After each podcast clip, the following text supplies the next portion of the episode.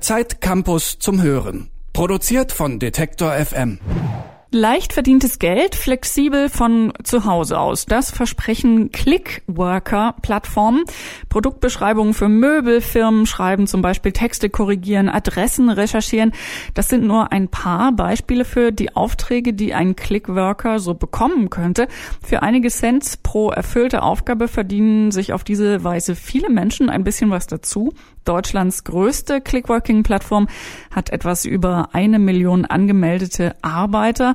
Aber ein normales Angestelltenverhältnis sieht ja eigentlich anders aus. Zeitautorin Marianne Runau hat sich mal an den Clickworker-Job gewagt und erzählt uns heute, wie vielversprechend und bequem Clickworking tatsächlich ist. Hallo Marianne. Hallo. Sag Marianne, was hast du denn so für Aufträge testweise erledigt als Clickworkerin? Also das, was du gerade schon angesprochen hast, darin habe ich mich auch versucht, bis auf Texte schreiben. Dafür musste man sich nämlich erstmal ganz schön lange qualifizieren. Das heißt, wenn man Texte schreiben will, muss man erstmal zeigen, dass man Grammatik kann, dass man Rechtschreibung beherrscht und genau, also es gibt so ein paar Hürden, die man einfach meistern muss, bevor man diese ganz einfachen Jobs machen kann. Zum Beispiel das Adressen recherchieren braucht da nicht so viel Vorlauf. Das kann, glaube ich, jeder machen, der einen Internetzugang hat. Darin habe ich mich ausprobiert. Ich habe aber auch nicht nur bei Clickworker, der Seite mit den meisten Nutzern in Deutschland, gearbeitet, sondern ich habe auch noch 3 andere Webseiten ausprobiert. Das waren Plattformen, die hießen Paid Like. Da habe ich Likes bei Facebook verteilt und dafür ein paar Cent gut geschrieben bekommen. Und Questler hieß die andere Website, da habe ich ein paar Werbemails geklickt, also Paid Mails hieß das. Da habe ich auch Centbeträge für bekommen und ich habe mich bei Swagbucks versucht zu arbeiten, das war aber sehr schwierig. Da habe ich sehr einfache Aufgaben machen können, ein paar Online-Games habe ich gespielt und ich habe ein paar Videos mir angeschaut und dafür auch ein paar Punkte gekriegt. Sag doch mal, du hast jetzt schon erwähnt, dass du immer so ein paar Cent gut geschrieben kriegst. Wie genau funktioniert das denn mit der Bezahlung?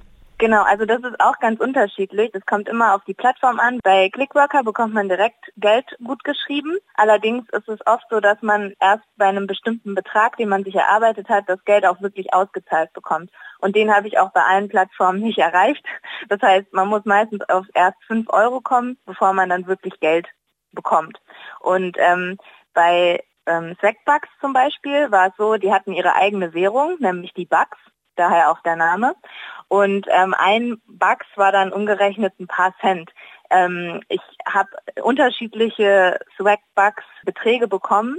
Die werden dann gut geschrieben auf so ein Konto. Man sieht halt immer, wie viel man schon verdient hat. Und dann kann man auch in den Aufgaben, die man gestellt bekommt, aufsteigen. Also je mehr ich mache, je besser ich bin, je öfter ich mich da irgendwie engagiere, desto mehr Aufträge bekomme ich auch und desto besser werde ich auch vermeintlich bezahlt. Also ich habe es nie dahin geschafft, ich kann es nicht aus eigener Erfahrung sagen, aber so war es dann oft beschrieben. Also einer der größten Unterschiede nach dem, was du so beschreibst zum, ich sage jetzt mal, zum normalen Freelancing als Texter oder Researcher oder ähnliches, ist, dass es sich tatsächlich um solche Minimalbeträge handelt. Was waren denn noch andere Unterschiede, die dir so aufgefallen sind? Also was auffällt ist, dass man so nicht wirklich einen Ansprechpartner hat, man macht das halt alles auf eigene Faust und es dauert halt unendlich lange, man muss sich erstmal einloggen, immer wieder erklären, dass man kein Roboter ist. Bei Umfragen, bei denen man teilnimmt, muss man erstmal ganz viele Auswahlfragen überstehen.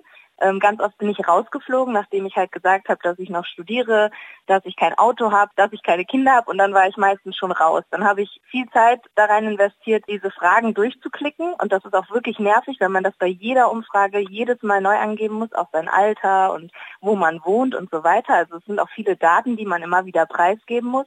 Und dann am Ende bekommt man aber dann doch nichts, weil man dann, bevor die eigentliche Umfrage anfängt, schon aussortiert ist. Also das ist zum Beispiel was mir überhaupt nicht gefallen hat. Und es sind auch komische Aufträge meiner Meinung nach. Also wenn ich zum Beispiel Likes bei Facebook verteile, dann ist das ja quasi wie ein Fake. Also ich gebe mit meinem eigenen Account an, dass ich zum Beispiel private Poser, die sich als Models auf ihren Facebook-Seiten präsentieren, dann like. Das heißt, ich kenne die irgendwie oder die gefallen mir, dabei stimmt das gar nicht. Also ich habe Max Schweißhelm geliked, ich weiß nicht, welche Musik er macht, irgendein DJ, ich habe die Detektor kurz geliked, ich habe keine Ahnung, wen die da observieren, ich weiß nicht, was Super Mama Fitness macht, aber die stehen jetzt alle bei mir unter den Gefällt-mir-Angaben und da habe ich mich schon gefragt, so wer verarscht hier eigentlich gerade wen, wenn dann auf diesen Seiten die ich geliked habe, auch manchmal ein Post kam mit, hey, schon 2000 Likes, super, ihr seid toll und danke für eure ganze Unterstützung.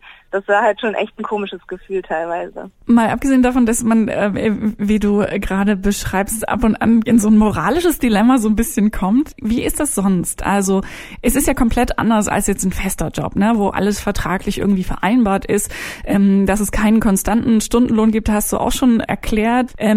Ich nehme an, es gibt auch keine Versicherung oder ähnliches, oder geregelte Arbeitszeiten, wenn man freiwillig rumklickt. Also was ist dir da aufgefallen? Ja, nein, also sowas gibt's alles überhaupt nicht. Man ist sein eigener Chef, man kann arbeiten, wann man will und wie man will. Also ich habe mir jetzt einfach selbst als Ziel gesetzt, jeden Tag 2 Stunden mich auf diesen Plattformen zu bewegen und dort Aufträge zu erledigen.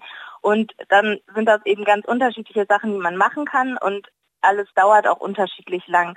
Und am Ende kann man halt wirklich selber entscheiden, wann man keine Lust mehr hat. Man hört auf, wenn man einen bestimmten Betrag erreicht hat oder sonst wie, an seinem Schreibtisch. Und das hört sich immer so schön an. Ich bin jetzt auch Teil der Crowd offiziell, aber von der Crowd kenne ich halt nichts. Also ich bin immer alleine auf meinem Sofa gewesen oder an meinem Schreibtisch und habe nachts mich durch diese Foren geklickt und da Aufträge erledigt. Und das ist halt gar nicht so ein Gruppengefühl, wie es vielleicht dieses Wort Crowdwork vermittelt. Alle machen ihre stumpfen Jobs alleine von zu Hause aus und am Ende kriegt man keine Rente. Man hat nichts verdient, worauf man sich irgendwie im Nachhinein verlassen kann. Es gibt keine Versicherung. Die Leute müssen sich quasi selbstständig finanzieren und das ist mit den Centbeträgen, die ich da bekommen habe, auf jeden Fall nicht möglich.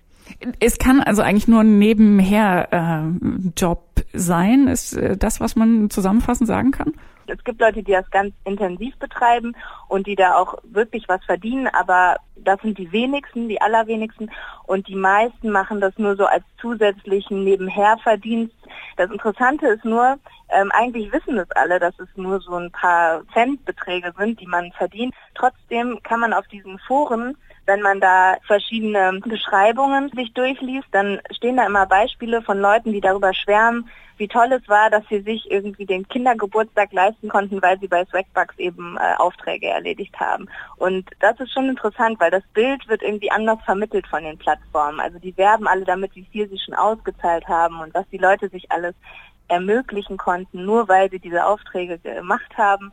Und das ist halt alles ziemlich gehypt, meiner Meinung nach. Also ich hatte schon das Gefühl, wow, die haben es irgendwie geschafft, da muss ich doch auch hinkommen, dass ich da so zufrieden und glücklich mit bin. Aber am Ende bleiben halt wirklich ein paar Cent und das ist richtig viel Arbeit, die man da reinsteckt und man bekommt irgendwie nichts daraus. Machst du trotzdem weiter? Hat es dir auch ein bisschen Spaß gemacht oder hörst du dann jetzt auf, wenn die Recherche beendet ist? Nee, mir hat es irgendwann überhaupt keinen Spaß mehr gemacht. Ich fand es super anstrengend. Diese ganzen Auswahlfragen haben mich übelst genervt.